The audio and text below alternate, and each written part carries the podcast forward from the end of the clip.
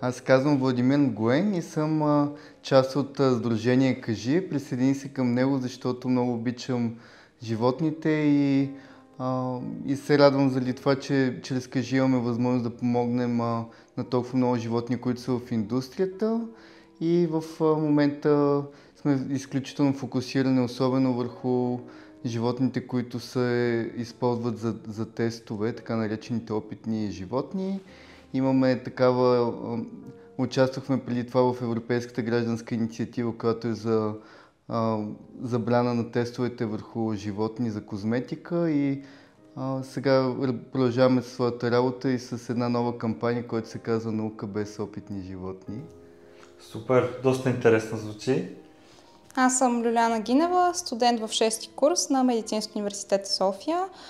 Професионално искам да се ориентирам в сферата на хирургията, но се присъединих към Кажи, главно заради тази кампания, защото съм от личен опит съм убедена, че си струва това, което ще се направи. Така че убедена съм и за това се включих. Добре, какво представлява организацията Кажи? Каква е целта? Що се казва така? Кажи се абревиатура от кампания "Активизъм за животните в индустрията".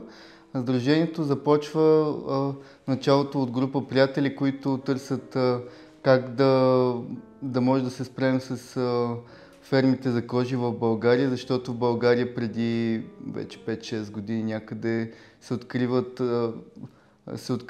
има откриване на огромна ферма за американски норки.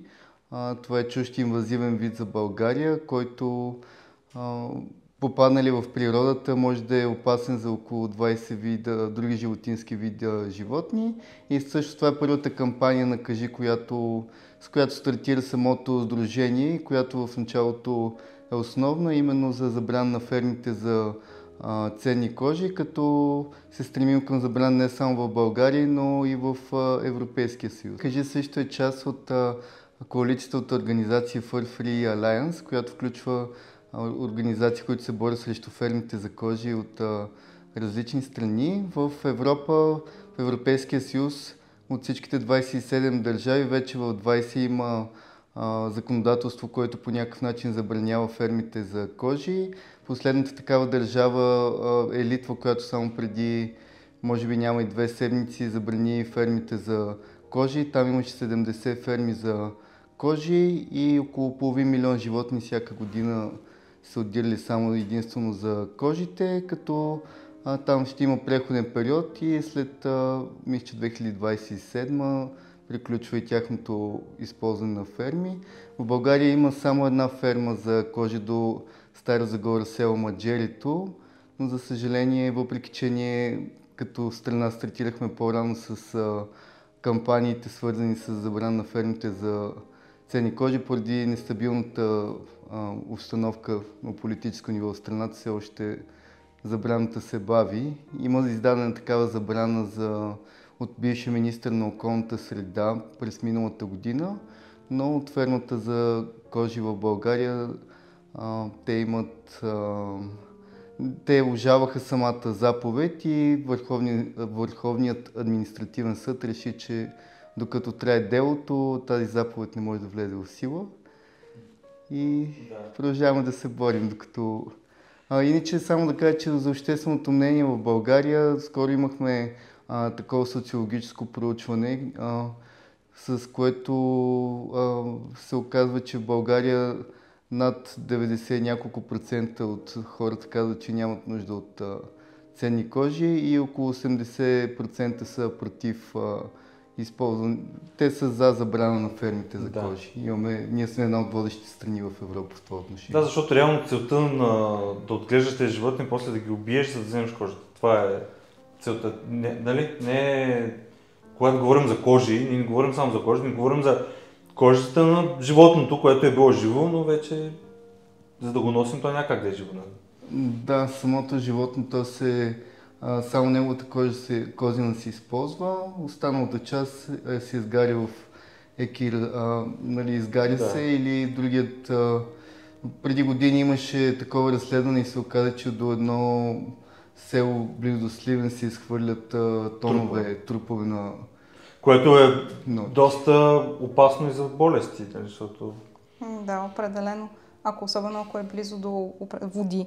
Да. Така че... Ама то не, доколкото знам, ако има земеделска също, да кажем, територия, която се използва за сеене на продукция. Да, всякакви микроорганизми много опасни могат да се развалят, така че ако после хората използват нещо за прехрана от това нещо, е доста опасно. Всъщност това, което е най-фрапиращо, така да се каже, е, че също Агенцията по храните имаше такъв документ, който показва, че позволява норките да бъдат изхранвани с самите трупове от норки, което е един вид одобрен канибализъм, така да се каже. Въпреки че самите животни, те самите се нападат в клетките, защото от научна гледна точка норките те живеят по принцип... Те не са групово живеещи животни, те живеят сами на голяма площ. В тези клетки те са, не стига, че самите клетки са много малки, мръсни. Те са няколко животни вътре и нямат достъп до вода, да плуват във вода, въпреки че те са полуводни животни. Да. Добре, да се върнем към и причината, която не събра. Да кажем малко повече и за другия проблем, животните в науката и медицината реално, което също си е наука, но все пак се гледа и по различен начин, когато, да кажем, животните нас спасяват, но вече стигнахме и технологично и, надявам се, интелектуално, на съвсем друго ниво, за да може да използваме знанията и такъв тип експерименти не ни трябва. Ти предварителен разговор разказа така историята как си била фрапирана от някои от нещата. Можеш ли да кажеш отново тази история с... Да, първо да кажа, че се разделят животни, използвани в образованието и животни, използвани в науката. Тези, които се използват в образованието, това са на упражнения в университетите по биологични дисциплини, ветеринарни, по медицина и така нататък. И там най-често се симулират физиологични процеси, гледат се някакви клетки от тези животни. Животните биват убити за това нещо. Най-често. Животните в науката, например в одобряването на лекарства и разработването на лечения, преди да се стигне до клинични проучвания, clinical trial, pre-clinical trials, много често се използват животни, почти винаги, макар че в момента голямо постижение в тази насока е, че FDA от началото на тази година, т.е. Food and Drug Administration в Америка е позволила да не се използват животни в pre-clinical trials, преди да се стигне до clinical trials и използване на тези лекарства върху хора. Тоест в лечението FDA, най-голямата организация в тази цел, която одобрява най-много лекарства и разработва най-много лекарства, те вече може да не се използват животни. После ще обясня. Да, точно така. После ще обясня какви са алтернативите. В науката при определени научни публикации, учените някаква теза проверяват и за да могат да докажат тезата си, те използват експерименти с животни.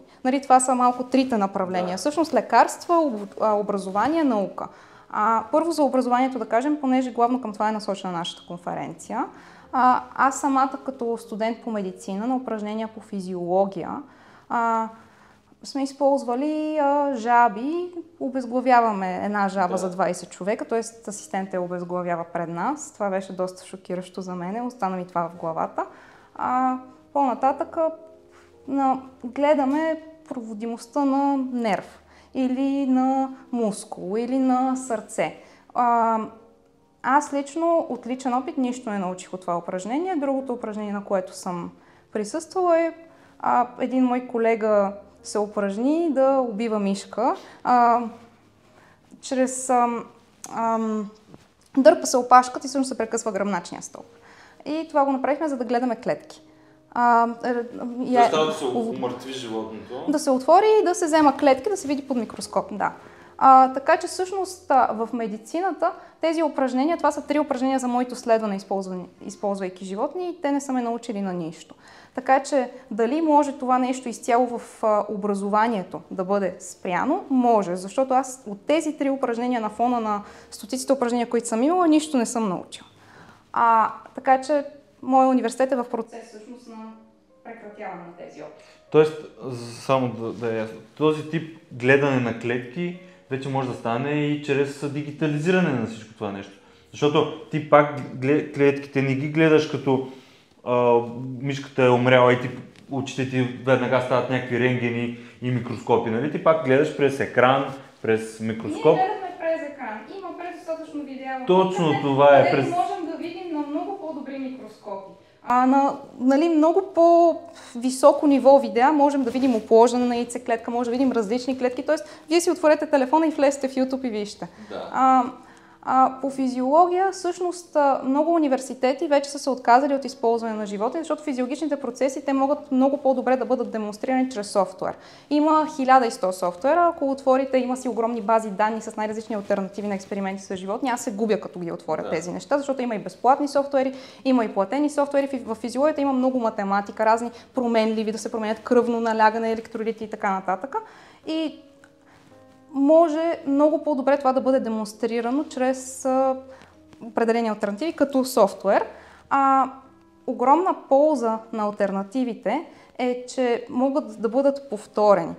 Може всеки студент да се докосне, да промени нещо, да види нещо, докато експеримента с животното, то първо е скъпо отглеждането на това животно, така че обичайно няма твърде много животни за една група. При мене беше 20 човека за една жаба. Аз лично нищо не видях, защото бях някъде по средата. Не разбрах нищо, докато ако един софтуер е достъпен за всеки студент, да може и през телефона да провери някакви неща, да може и вкъщи на компютъра, да може и асистента да показва на огромен екран. Много по-показателна. Повторяемост може да има, личен контакт, личен досег, защото вече доста студния пред аз не съм се докоснала до тези животни опитни по време на следването си. Ценово даже е по-изгодно, защото самото отглеждане на животни изисква огромен ресурс. Да. Това и хора, и място, и средства да бъдат изхранвани, софтуера... Да. И другото, което да питам, тъй като ние, си говорим за медицина, лекарите, ти няма да лекуваш жаби. Точно така. Това също е важно. Да. Софтуерът ще покаже кое е релевантно за човека, а ти гледаш жаба. Тоест, ние не сме като жабите, предполагам. Да, точно. Значи, първото, което е тези мишки и жаби, ние ги правим в първи и втори курс. Ние следваме 6 години. Реално навлизаме в медицината, 3-ти курс нататък. Ние сме идеалният пример за това как медицина може да се учи без използване на животни, като изключим тези упражнения, които аз нищо не научих, тричките за цялото следване. Останалото време ние, понеже аз сега правя паралел с ветеринарната медицина, ние не се упражняваме върху хора, които убиваме, стимулираме някакъв патологичен процес при тях и после ги убиваме в края на експеримента. Може да се стане добър лекар без изобщо да бъде наранен пациент. Надяваме се. Да, определено. Във ветеринарната медицина, къде се използват животни? Първо в анатомията. В анатомията начинът да бъде това намалено и напълно премахнато убиването на животни, за да бъдат анатомични модели, защото и ние в медицината също дисектираме хора. Те са трупове, които са дарени. Да. Тоест хората са си починали от нещо и са ни ги дарили. По същия начин много чуждестранни университети изключват договори с ветеринарни клиники. Когато едно животно почине или бъде евтаназирано, много често собствениците го дават за унищожаване. Да. Вместо да го дават за унищожаване, могат да го дарят на университет. Да. Така, първо по анатомия.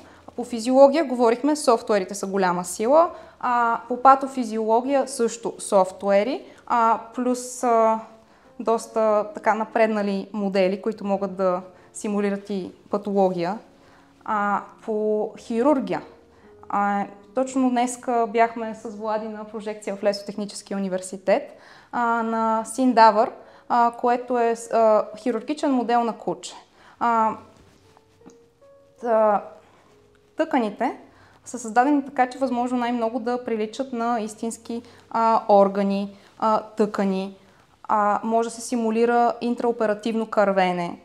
може да се симулират, имаше модел на куче, което е било застреляно, може да се симулират най-различни патофизиологични процеси. И пак ползата на това, на тези модели, които са просто те като имам преди те на пипане, те на вид са си точно като животно. Имат пулс. Да. Имат пулс. Те от тях имат тръбички, които вкарват кръв в тях и през органите тече кръв. Самите органи имат съдове, което е огромно постижение на съвременната. Аз съм го виждал подобно нещо в... мисля, в Плевен на Медицински университет и в Пловдив, където има буквално симулация на раждане, примерно в Пловдив беше такъв тип. Цял манекен, истински човек, който ражда. И включително има в отроба, която има и бебе, и студента трябва да може да изроди това дете и да прави колкото трябва симулации с истински пулс на майката, да го наречем. И по този начин също, нали, не трябва да израждаш, да кажем, животни или истински човек, майка и студента примерно само да гледа как се случва, а да прави нещата на манекен. Тоест, нещата могат вече да се случват чрез технологиите. Ние да станем много по-добри, отколкото един лекар да гледа от цял живот как става и накрая да пипне за първи път, когато трябва, нали, това е малко опасно. Това е много опасно, защото гледане се учи. Подобрява подготовката на човека, предварителната подготовка, преди да може да... Да, и дори, може би го знаете, Ваня Везиров, който създаде изцяло собствен бизнес на точно това да създава 3D принтирани модели.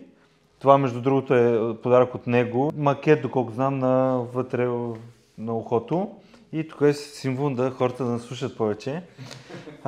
Като мен много ми хареса това, че той наистина създава някакво решение в студентите по медицина да могат да пипнат череп, кости и въобще много други неща, които де-факто, както той разказва в неговата си история, като обича да поспива, отива в 9-10 часа и вече няма никакви кости за него, освен някакви малки или счупени. И реално това е проблем. Нали? Аз съм студент по медицина, пък не мога да се науча. Да. И това как съм в университета, пък университета е дал за 5 човека, а не за 50 примерно. И те трябва да се бият кой да вземе. За мен това не е окей. Да. Нали? Така че и вече има обаче решенията. Аз, между другото, по време на моето изследване имах удоволствието един човек от косницата много да ме хареса и да ми даде череп за вкъщи. И аз го върнах после, но това беше просто... Аз не го казах на никого. Бях много специална заради това, че получих череп. Да, точно така. Така че аз не страдах от този проблем, защото просто ме харесаха. Тъй като има друга полза, защото могат да се симулират ситуации, където операцията отива на криво, където нещо се, нали, лигатура, например, отпуска, започва кървене. И път студентът може да се научи по време още на втори-трети курс как да овладява такива тежки ситуации върху модел, защото ако това е куче в операционна, първо, което той може да не бъде допуснат. Нали, при хората няма никой да бъде допуснат да оперира някакъв... Първо, нали, ние не оперираме по време на следването, пък камо ли човек с усложнение, който кърви до смърт и така нататък, докато това всичкото може да бъде изиграно на този модел и да може да бъде повторено много пъти и студента по този начин да е много по-подготвен. Когато излезе от университета и ветеринарите веднага могат да започнат да оперират, той да овладее много тежки ситуации. Да, което е много-много важно, като отида на лекар. Нали, много често ние бъркаме, как да кажа, себе си с другите хора, защото често се оправдаваме, аз съм изморен, за това нещо направих. Само, че когато отива на операция, аз не искам лекара да ти каже, аз бях изморен и затова, примерно, човека има една ръка по-малко. Искаме хирурга, лекаря да бъде 100%. Мен не ме интересува дали се е развел вчера, не ме интересува дали днеска не му е деня или някой го е полял с кафе. Мен ме интересува, когато те на лекар, евентуално, или точно на хирург, да бъде 100%. И точно това обаче как се постига? То се постига с много практика, с тренировки. Той трябва да знае как стават всичко, както се казва, са затворени очи. На живо не може да се случи върху жив при хората съвсем. Да, не може да се случи, да. Това ни е голям проблем. Да. За нас и млади. Защото неговата практика става, когато наистина отиде и прави хирургията, операцията на пациент. Да. А второто при животни, ако първото, което не е хуманно, второто, което има алтернатива, третото, което е тази алтернатива, може да бъде, при нея да бъде повтаряно много пъти едно и също нещо, докато при животните няма дори този ресурс, защото животните са скъпи. Да. Ай, не е окей. Етично изобщо да не говорим от етична гледна точка. Абсолютно, защото повечето хора искат да станат ветеринарни лекари заради това да помагат на животните. Да, аз някакъв... И да убиваш толкова животни. Абсолютно, това е, би било голямо противоречие и това е идеята на алтернативите, както Лили също спомена. Ти може да, нали, може да се задълбочиш, може да повториш същия в случай опит без животни, може да гледаш повече в детайли, но като когато просто разрежеш едно животно и може да имаш много травмиращ опит след това и както в нейния случай тя споделя, не е научила много. Това остана, убийството, рязането на главата, да, скъсването на... Да, травмата. Да. Добре, кога е конференцията? Кой ще говори там и какво цели, така да се каже? Конференцията за иновации в образованието „Наука без опитни животни“ е първата конференция от подобен мащаб в България, която ще събере международни учени от България и от целия свят. Ще имаме лектори. Може да се каже, че са 3 континента, защото един от лекторите е професор Андрю Найт. Той по принцип е от Австралия, но в момента е главно в Англия и неговата история, която ще разкаже на конференция, също е много интересна, защото той още от първи курс е сблъскал с проблемите за използване на опитни животни и дори е бил посъветван от ръководството на университета да си помисли дали иска да стане ветеринарен лекар или не, защото в първи курс опитите върху животни в неговия университет в Австралия са били доста по-малко от тези в следващите курсове. Все пак е станал професор без да нарани нито едно животно през живота си в такива тестове, така че той наистина има много да разкаже и той има многобройни проучвания. Имаме също много други лектори, ще имаме лектор също от университета в Утрехт в Нидерландия, които са водещи в алтернативите на тестове върху животни от България. Ще имаме също от всички университети, които преподават ветеринарна медицина, т.е. това са Лесотехнически и Тракийски университет представители. Ще имаме също гости, които са от Медицински университет в Плевен, където също, доколкото знам, ще има ветеринарна медицина в бъдеще. И... Биологически факултет да имаме лектори. Да. Поддържаме комуникация с другите медицински университети в страната, включително Медицински университет в София. Лесотехнически университет, Тракийски университет са неофициални партньори. Тоест, те много подкрепят нашата инициатива и ще изнесат много лекции за това как те са въвели алтернативите в обучението си. Така че, например, по физиология те използват софтуер, Тракийски университет. Така че би било много, според мен, аз лично много се вълнувам за тази конференция. Кога се случва? Всеки ли може да присъства? И ако има ли алтернативи, примерно онлайн, ще има ли включване? Самата конференция ще е на живо на 20-21 октомври в зала Event 2020, това е на Булевар България номер 1 в София. Малкото НДК вляво от кино Lumiere. Да. Тя е отворена за всеки, който желае. Може да се регистрира директно на сайта на конференцията. Не знам, може да го изпишете после по някакъв начин. И в описанието направо да се види. Да, conference2023.caai.bg и той е достъпен за всеки. Има минимална такса за участие, което покрива и всъщност в нея е включено освен на 2 дена, в които ще има лекции, кафе паузите, обяд в единия ден.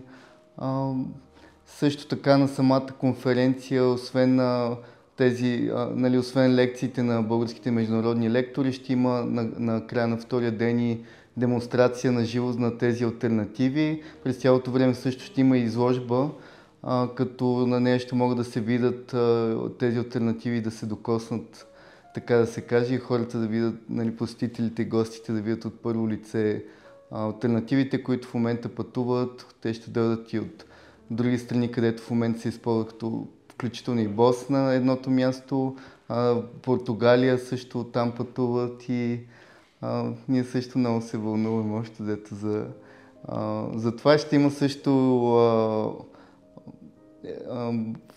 има също модел на куче, който ще пристигне, и да, той е известен като кучето Джери. Добре, и като за финал някакво послание, нещо, освен призива да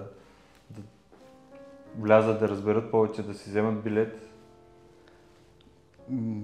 Всъщност това, което изпуснахме да кажем по-рано, е, че България, за съжаление, като процент на използваните животни, нали, може да бъдат използвани за образователни, научни, други цели. За съжаление, за образователни цели България няколко години подред е на първо място в целия Европейски съюз, като процент от използване на животните. За 2019 година мисля, че беше около 50% от всички използвани животни за опити са били именно за образователни цели. И също искам да подчертая, че в българските университети също се използват немалко алтернативи. Целта е те да покажат също какво използват, нали, своя прогрес. В същото време да може и да се види международния опит, най-новите тенденции, защото България ще дойдат едни от най-големите светила, така да се каже, в тази наука без опитни животни. Аз да кажа, значи точно в голяма степен тези животни се използват неефективно. Както в моя случай аз не научих нищо. Нали, те са изиграли в миналото си своята роля за това знание, което имаме в момента, но в момента има толкова много мощни други възможности, които се разработват изключително активно. Също така декана на ветеринарно-медицинския факултет на Лесотехнически университет ще бъде наш лектор, а ректора на Тракийски университет ще бъде наш лектор. Така че самите университети работят много активно в тази насока. Имат симулационни центрове вече на много места. Това е бъдещето. Да, ако се погледнем в преди малко повече от век, дори това обичам да го давам като пример, хората си не са могли да си представят предвижването без коне и си представили, че ако трябва да се движиш по-бързо, трябва да имаш, нали, 50 коня, примерно, или нещо такова, докато днешно време използваме понятието конски сили единствено за скорост на автомобила, но в него няма коне. Да, точно така е, да. И трябва да използваме знанието и технологиите ефективно. И винаги образованието, между другото, е по-назад в използването. Не само висшето образование, не само специализираната медицина и ветеринарна медицина, но и конвенциалното образование. Това, което е в гимназиите, това, което е в началното обучение. Аз виждам, тъй като ние в БГ наука се занимаваме доста и да помагаме в този процес и наистина някой път образованието просто е по-консервативно, но точно такива инициативи помагат да се покаже и да влезе по-бързо промяната и новото. То всъщност COVID доста подпомогна на влизането на алтернативите. Имаме подкрепа от съсловни организации, неформално Български ветеринарен съюз. Преговаряме с други съсловни организации, имаме подкрепа от много учени. Тоест не само това е бъдеще, това вече е настояще, просто трябва да навлезе, понеже го има много вече по света. Да. Благодаря много и предполагам ще се видим на самата конференция. А вие вижте повече в линка в описанието и ако можете, вземете си билет и елате и ви чуете всичко това, което сега само беше една прелюдия. С съдействието на фотосинтезис. Каквото и да искате да снимате, в фотосинтезис ще намерите всичко необходимо с огромен избор от фото и видеотехника. Знаете ли, че ние издаваме всяка година над 15 броя в PDF, свързани с науката в България и света? Част от броевете, които издаваме, са абсолютно безплатни и може да бъдат изтеглени от nauka.bg. Следвайте линка в описанието и вижте повече за самото списание. Абонамента ви дава достъп до абсолютно всички броеве, които сме издали до момента. Над 17 години ние популяризираме науката в България. Това е наша кауза и ние виждаме смисъл да продължаваме да го правим, защото има смисъл науката да стига до обществото. Всичко това, което се случва около нас, е наука. Вижте повече на nauka.bg.